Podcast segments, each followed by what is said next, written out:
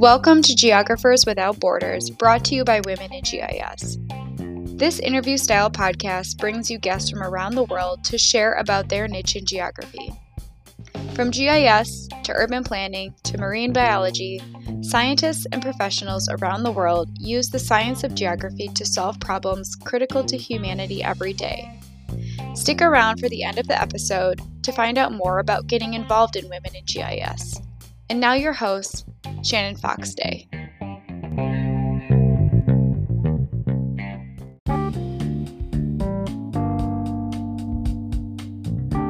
Hello, and welcome back to Geographers Without Borders, a podcast sponsored by Women in GIS. On today's episode, we'll be talking with Juliana McMillan Wilhoit, GIS professional and all around GIS all star. We'll be talking today about her work in the salary transparency space, what made her take action initially, and the types of responses that she's been getting. We'll also talk about advice that she would give to managers who want to encourage salary transparency in hiring practices. Join us for the episode starting now.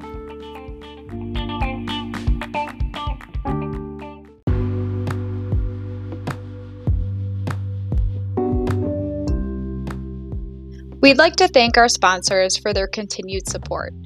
A special thanks to our platinum sponsors, the Wyoming Geographic Information Science Center at the University of Wyoming and Esri.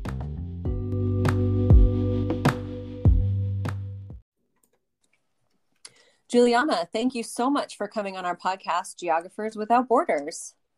I am so, so excited to be here. Thank you so much for having me on. Yeah, we're excited to have you.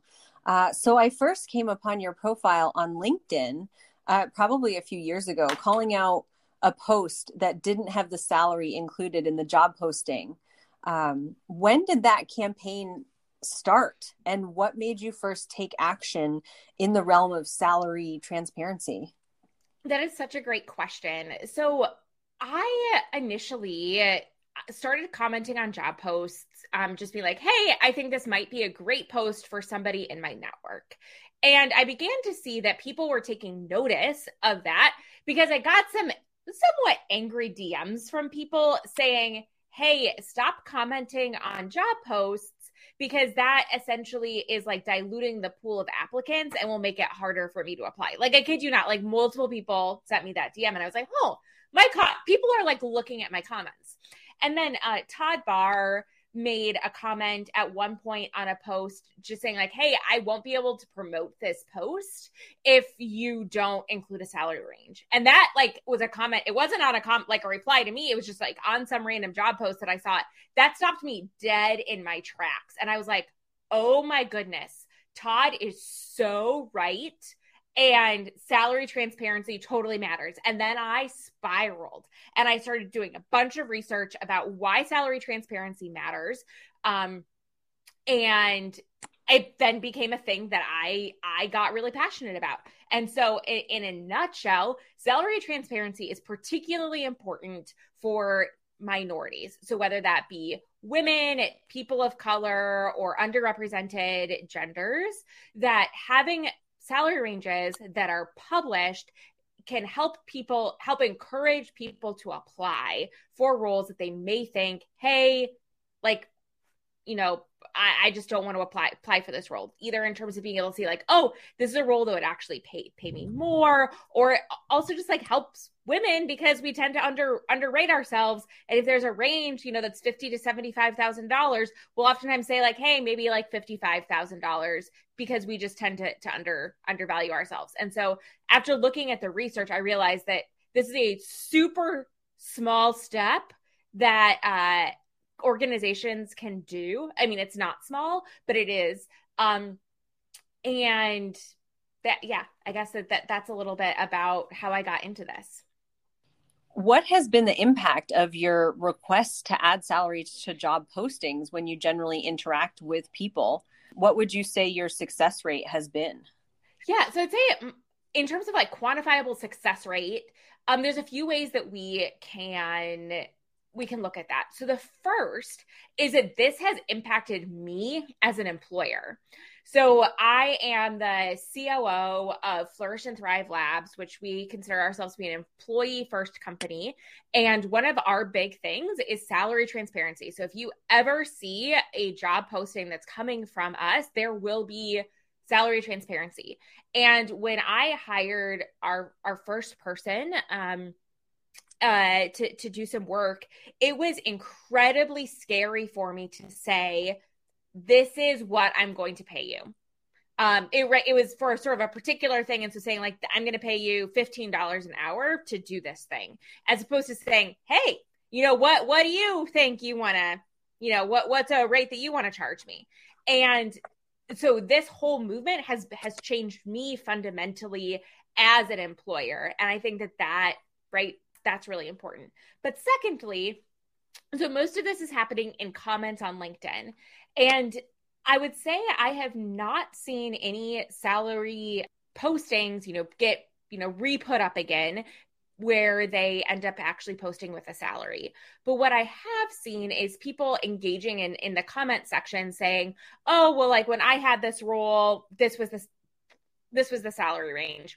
Or uh, oftentimes I will get people who DM me and say, This is the salary range, but I can't post that publicly. And also, please don't post this publicly. And then I sort of get into a little back and forth. I'm like, well, I, I, I do not want to be a GIS analyst one, you know, in some random place, but it is interesting that people do seem to recognize that posting these salary ranges are important, even if they are not taking the actions themselves. The other thing that I would say I have seen is that I will sometimes, you know, they'll come back and they say, you know, due to company policy, we won't dis- disclose a salary range. And I sort of have a have a canned response for that about like I doubt that a comment from like a random person is going to change anything about this. But I then tag the employer and I just list some reasons why salary ranges totally matter. And my hope is that I'm at least starting a conversation and that they at least know that to a person on the internet, salary ranges matter it seems crazy to me that they would not want to share it. Have you seen? I think California recently changed their legislation so that they have to post salaries in their job postings. Yeah, so that's a, a wonderful, wonderful move that is happening across the country. So I believe that it started in Colorado and now New York City, and now I believe it's going to be in, in California as well. The downside to that is recently a large tech company in compliance, we could say malicious compliance with that law, posted a salary range, and the salary range was ninety thousand to nine hundred thousand dollars. I think I saw that post too. I except or I saw something similar that was 50, yeah fifty thousand dollars to like nine hundred ninety nine or something. Right, and so that's where there's no way that that's really the the full range and they're they're taking advantage and and that's unfortunate and i guess you know that's just what people are going to do.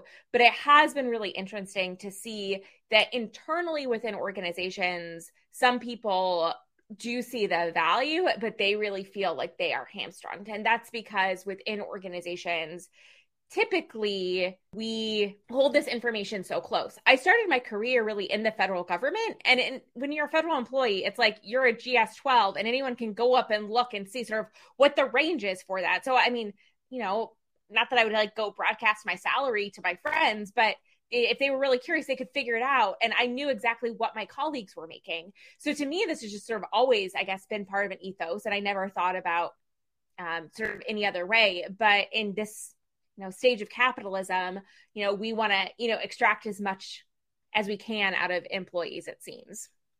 Which is rough. And it's that makes it tough for people to go from the government side or even government contracting into private sector because you're totally right. You can see if you go from public municipalities and cities and counties they also generally have to keep their salaries published. And you might not be able to see who exactly is making what uh, but I can imagine going from a public sector to into private just is so confusing for people that oh. encouraging salary transparency is just we need to really support this movement i think absolutely when i made the jump from public to private I got a substantial pay increase.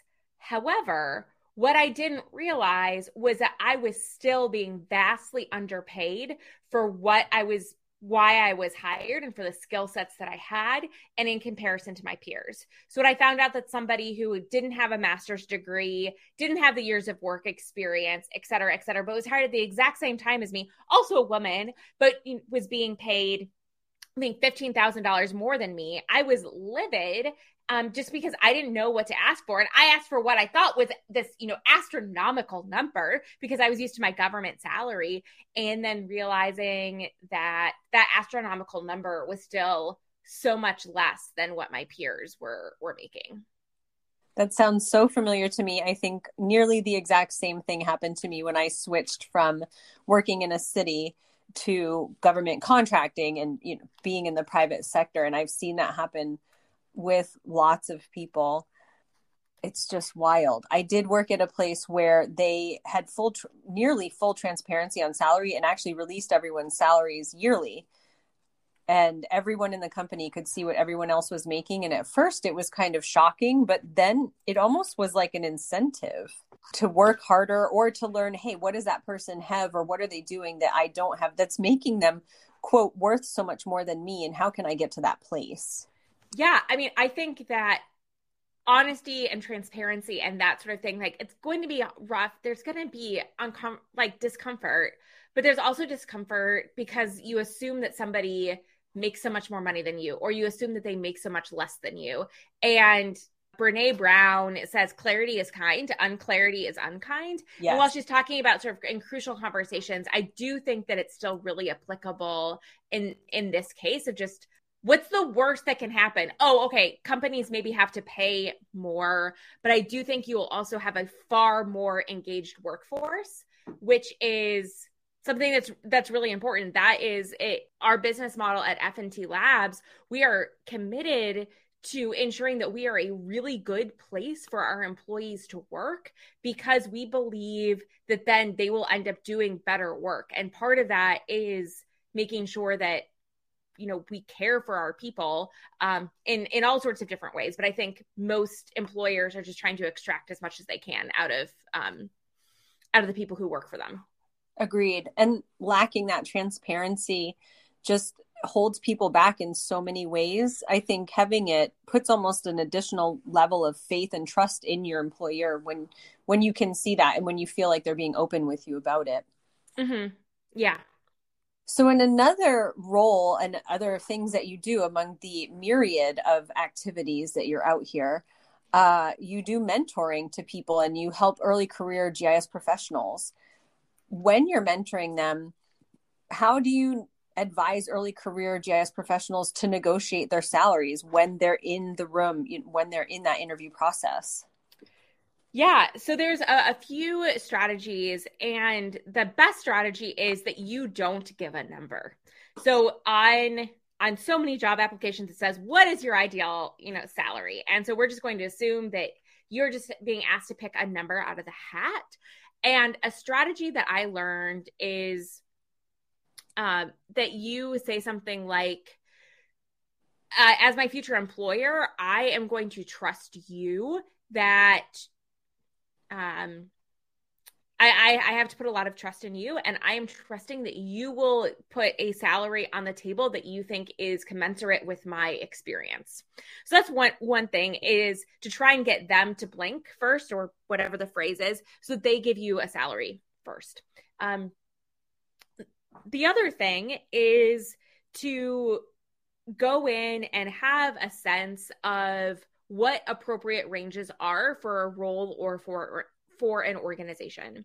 So I always think that networking is a super important part of your search process just so that you can have ins it makes it a lot easier for you to get a role and so uh, if you have actually had a conversation with someone and they may be able to give you some level of intel on the organization. So, for example, when I started at Esri in de- in as in tech support, I made fifty two thousand dollars a year. I'm pretty open about that because that while that was a decade ago, I feel like that's helpful information that you know somebody could, could help somebody along the way. But you're talking to somebody, they may be able to tell you what they currently make, or you could say, I'm thinking about asking for something within this range. Does that seem commensurate with what you make or what you think other people make? Uh, those are, I guess, a, a, few of the things that I do um, that I, I encourage people to do. The third thing is that I encourage young GIS professionals to um, also just know what the market is and to know what you could be paid elsewhere based off of looking at both job postings as well as looking at sites like Glassdoor. Unfortunately, I think that GIS professionals, however you want to define that, can be underpaid in comparison with IT and other professionals. So you just have to keep that in mind. And that's like the blessing and the curse of this profession. I've definitely heard people say, oh, if you take the GIS off of your resume and essentially market yourself as an IT professional who also has GIS skills, you'll be more successful, which a hundred percent. No, like if you if if you market yourself as like a broad broad data analyst, in, in most cases you'll make significantly more than if you were just a GIS analyst. And in part, we could say that like that the roles and what you would be doing are different, but it also just sort of comes down to, to title and a lot of the ways that like salaries are determined are by looking like across the board and like what are we paying in this for this thing in this area. And GIS people seem to really like what they're doing, like what they do. And so we've just I think we have deflated our salaries. I wonder why. Do you think that they have always been deflated and that they've just stayed in that kind of depressed space? Or do you think that there's an actual kind of reason to it? I don't know. I think part of it is what is a GIS analyst? What is a GIS person? So if you're a GIS technician, so someone who's say digitizing roads, snapping features, that is a super super impar- important part of our industry that requires a very different skill set than someone who's a gis analyst so someone who is either programming or like using programmatic thought to, to effectively convey information and i think that we tend to equate some of the higher level data visualization and analysis skills with that of a technician i think that is definitely one of the reasons. And I think now that you say technician versus specialist versus analyst, I sometimes wonder if those are thrown around interchangeably sometimes because people who are developing these job recs aren't necessarily in the technical space. And so they think, eh, specialist, analyst, whatever. And it's not really the case when it comes to skill level. I think you're absolutely right that understanding what is a the difference between a technician or an analyst or a specialist. It really depends on different organizations. But I think people have developed job specifications that are maybe based off of a, the requirement of a very, very different skill set, or they're pulling, oh, okay, like we need somebody who can do X, Y, and Z, but we see that somebody who has a very similar job, but they're a technician, they make $45,000 a year. So that seems like an appropriate salary for this. And I just think it's a, a, a repeating cycle that has really hurt our industry. And then it makes it a lot harder to then climb out of that um, because understanding what a good paying job is, it becomes a lot harder. That's true. That's such a great point. And even further, I think legacy wise has also hurt the industry as a whole when it comes to that. I was interviewing at one point with a I'm based in Chicago, and there's a, a, an organization here that runs the GIS for most local governments. And I was coming in with five or six years of experience, ha- having run teams, done a bunch of stuff, and they had said that you know the salary that the, most salary that we can give you is sixty five thousand um, a year for this, and I realized and they were thinking that that was super generous. That was way less than what I was, or it, it was less than what I was making in my federal government role. But when I began to look at comps, that I realized that in part they were one of the big players in the area, and so they, you know, were really impacting the GIS jobs. Um, you know, in terms of salary, if you know, if people were comparing salaries, then you know, sixty five. If they're paying sixty five thousand, then you know, other places aren't going to do that. Additionally, I think that we oftentimes don't think about benefits. Benefits play a huge, huge role also in in what your take home pay ends up being. So, a local government job, which tends to have a lower salary, um, you may end up having far richer benefits. So I have a baby right now, thanks to the fact that my husband had a very rich health insurance plan that afforded us to do IVF, whereas we there's no way I would have paid to do IVF out of pocket. You know, the the pension and et cetera that he get he that he got. So I do think that it is important to think about some of those ancillary benefits, which just, you know, is further complicating and muddling this idea of of salary. But um, it's not eh, like comparing the the job, the pay rate for a local government job and a private sector job. You can't really compare those two because of the richness of benefits that you get in the public sector. That is also such a great point, and congratulations on the little one. Thank you for sharing part of your journey that's such a good point. and someone told me that long 20 years ago when i was coming into the workforce to make sure whenever i interviewed ask them about the benefits because you're absolutely right you might be willing to take a dollar less an hour um, if your leave is unlimited or if they have paternity leave in addition to maternity leave and, and things like that and many times people don't ask those things or they feel uncomfortable or and jobs can also make that difficult i have found on the hiring side where I have seen people post, why are they asking about this in, in the interview? Why are they asking about benefits so early? That's an integral part of your job. It's not work life balance anymore, it's work life integration. And mm-hmm. how do how do these things work together? And you want someone who can function in, in both. and you should be proud of the benefits that you offer as a company as well, I think. Ab- absolutely. And so there's ways that I feel a little bad because I think I'm focusing so much on salary when in my advocacy because that's a really easy thing to pin on, right? Like at least in the US, like most job postings say we offer health, vision, dental, you know, and, and a 401k. But that doesn't actually mean much, right? Because are you covering all of my health or am I having to pay a ton of money for a really bad plan? And so it is so important that you begin to ask the questions. If you go to therapy, which I think most people should go to therapy, understand is therapy covered uh, on their health insurance? How much are you going to have to pay for that? Um, if you take medications, how much is your medication going to cost? Because if you're weighing two different jobs, like actually looking at those things could end up really impacting the amount of money that you have in your pocket at the end of the day. Yes, people should never be afraid to ask for a benefits package breakdown. And I think a company who doesn't want to provide that, I think that's a red flag personally. Eh, oh, a hundred percent. And keep asking for it. So just um if you if people were to go to my website, I, have written a blog post on this in terms of things to ask, but just like asking what's called the medical formulary in the US, which is like the these are the medications that are covered and how much they're going to be yeah, getting additional information on what is covered under the health insurance, asking questions about flexible work, asking questions about what their educational benefit is, what the payback is for the educational benefit. All of that stuff is what creates the totality of your work experience. And salary is a really, really, really important part of that, but it is not the only part of it. So, on the other side, what kind of advice would you give a hiring manager who maybe wants to change the culture in their own company and say, hey, we need to be more transparent about salary in our hiring processes? A scary thing, but a thing that they can do is refuse to advertise the job unless it includes a salary range.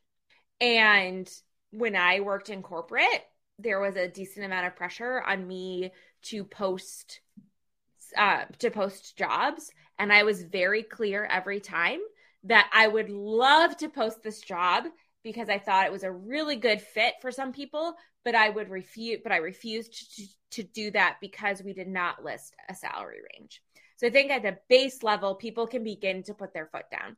Now, I recognize that that may mean that it's harder to get a job filled. And, you know, as a hiring manager in particular, you have um, people on your you, you want to build out your team so it's also appropriate depending on your company culture for you to say um, there's no salary range that's listed in this but you know we would expect to bring somebody on at X salary. Um, whatever context that you can provide to help people is so, so, so, so important. Saying competitive salary means absolutely nothing to me. I'm sorry. I agree. They can say competitive salary, and I always think competitive to who. On the flip side, in the in the GIS realm, kind of itself, would you say that GIS is a career or is it a tool? Yeah, I thought this was such a such a such a fun question, and I think that GIS is a tool that one can build a career around. So, over the course of the past few years, I have really been moving from calling myself a geos a GIS professional to a geospatial professional. And in part, that's I host a thing on Twitter every week, and we call ourselves Ge- Geospatial Connections. And I realized somebody else pushed for that name that was about how to think geographically and in a geospatial manner. And GIS is a tool that we use, but the GIS is so synonymous with ArcGIS, QGIS, like a GIS software, whereas there's plenty of other ways that you can do and apply geospatial thinking. So I think GIS is a tool that one uses in their career. I have seen it debated here and there, and I would agree with that sentiment that it's a tool you can build your career around. I think that's a terrific way to put it. To lean on that, what is your favorite tool? All right. So I am all about like automating your life. And I think that if you automate your life, you're able to create more space for the things that matter to you. So I have a few tools that I love for just automating my life. The first of all is Instacart. Um, I don't even know if this is sort of how you want me to answer the question, but Instacart allows groceries to come to my house or I go pick them up. And that saves me a lot of time. That gives me the space for the things that matter to me, like doing career coaching, like being active on the internet and being a and like a commenting on people's posts. Um, the other uh, another one is Zapier, which is a tool, like a low code tool that allows me to like automate things. Like if I do this thing, or like if this thing happens, then have this other thing happen. So like if I get, I mean, like one that we had set up at one point in time was if the LSU Tigers score a game, a point in football, then our lights turn purple. Um, we're LSU Tigers fans, and but you can do it for for all sorts of things. Like if I update something on Jira, then it adds it to my calendar. That again saves me so much time, and it's just about like automating my life. And finally, Otter.ai, which is by far one of my most favorite tools. Um, I have moderately severe dyslexia. I didn't read until the fourth grade, and I communicate best in spoken like speaking versus writing. And writing is something that just takes me a really long time. AI is a voice transcription tool that enables me to speak and then it transcribes for me. And so I will oftentimes send people a voice memo where they can either listen to me speaking a response or they can read the response. So, whichever one they want. And that for me is a tool that is really inclusive for me. Um, it, I think it's, it's something that um, people could read my response if they don't like listening to things, but it's a way that enables me to reduce a barrier towards communication um, and really has helped me flourish in the workforce. That is super cool. I've never heard of that. And what a good idea. And I like how it increases inclusivity for people. You know, some people, it can be difficult for them to read things on screens or this or that. And it just is easier for them to uh, absorb the information or consume it audibly instead of reading it. Yeah, it's a it's a free they have a really robust free plan. It's a tool that really I would say has changed my life because it really reduces a barrier to me in terms of sending an email or communicating with somebody because I also have ADHD and I do not always communicate tone the best written in written form.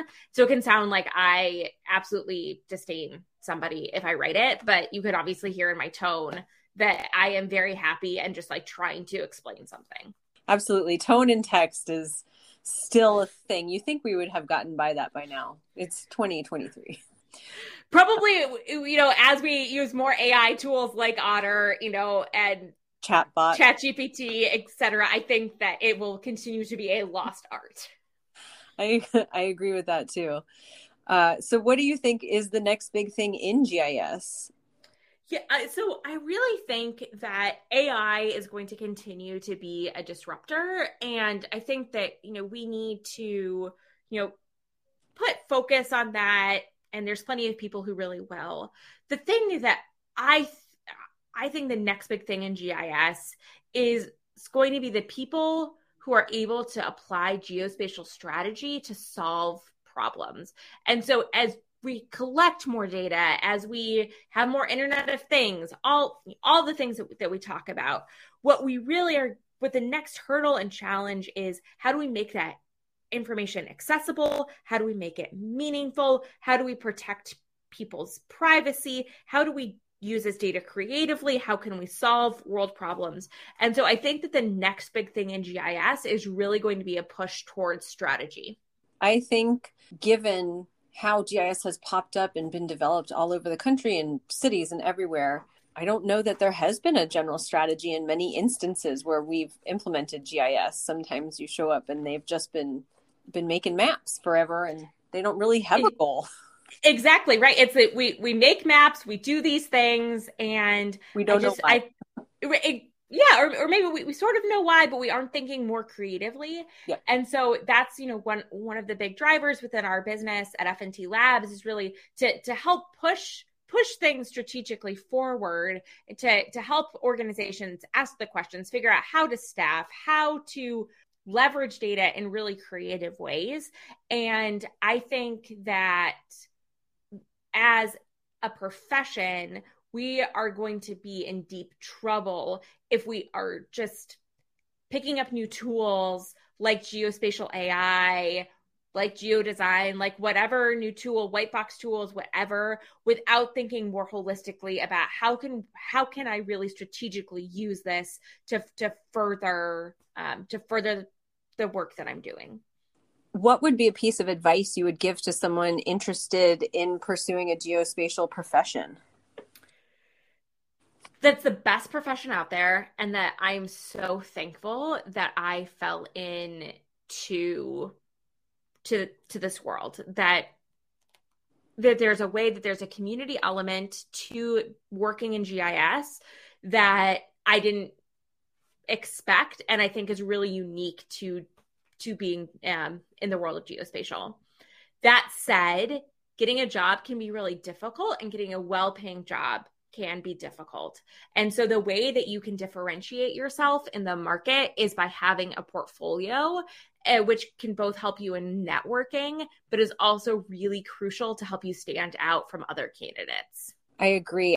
Yeah, I mean one of one of the big things I do in coaching is working with people on a portfolio. And so you can use any number of platforms story maps, GitHub, website, PDF, a PowerPoint. Doesn't matter what the platform is, but what matters is creating a cohesive story about who you are and what you bring to the table. And just as an aside, as we're talking about, you know, the mo- money, I do want to make it clear that like the paycheck that you get at the end of the day is not the same thing as your value as a person. And I think that we can oftentimes conflate the two. And it's just like at the end of the day, your salary is just money and does has nothing to do with like your value as like a person um, who has infinite worth. I appreciate that comment so much. And last question if you could explore any place on earth, where would you pick? I love this question. So I think I would just love to do more exploring in the American Southwest. I have traveled a ton, but have really not done any of that, gotten there. So I, I really hate caves, like deeply, deeply, deeply hate caves. a cave is halfway point between me and my sister in Alabama. And I just hate that area because I'm afraid I'm going to fall into a cave. But I sort of, you know, would like to go to the Grand Canyon because I consider that to be like a reverse cave. It's like a safe cave because, you know, there's no top on it. So, you know, the American Southwest, the Grand Canyon. Nice. That's awesome. I know probably some geologists are going to come at me of the Wonders Cave. I recognize the caves are probably really great. They just scare me. And I'm not scared of a lot, but I'm scared of caves. I can identify with that. Well, thank you so much, Juliana, for coming on the podcast. I appreciate your input and your thoughts and your continuing fight for salary transparency. Thank you so much. It was such a joy to to to get to be with you today, Shannon.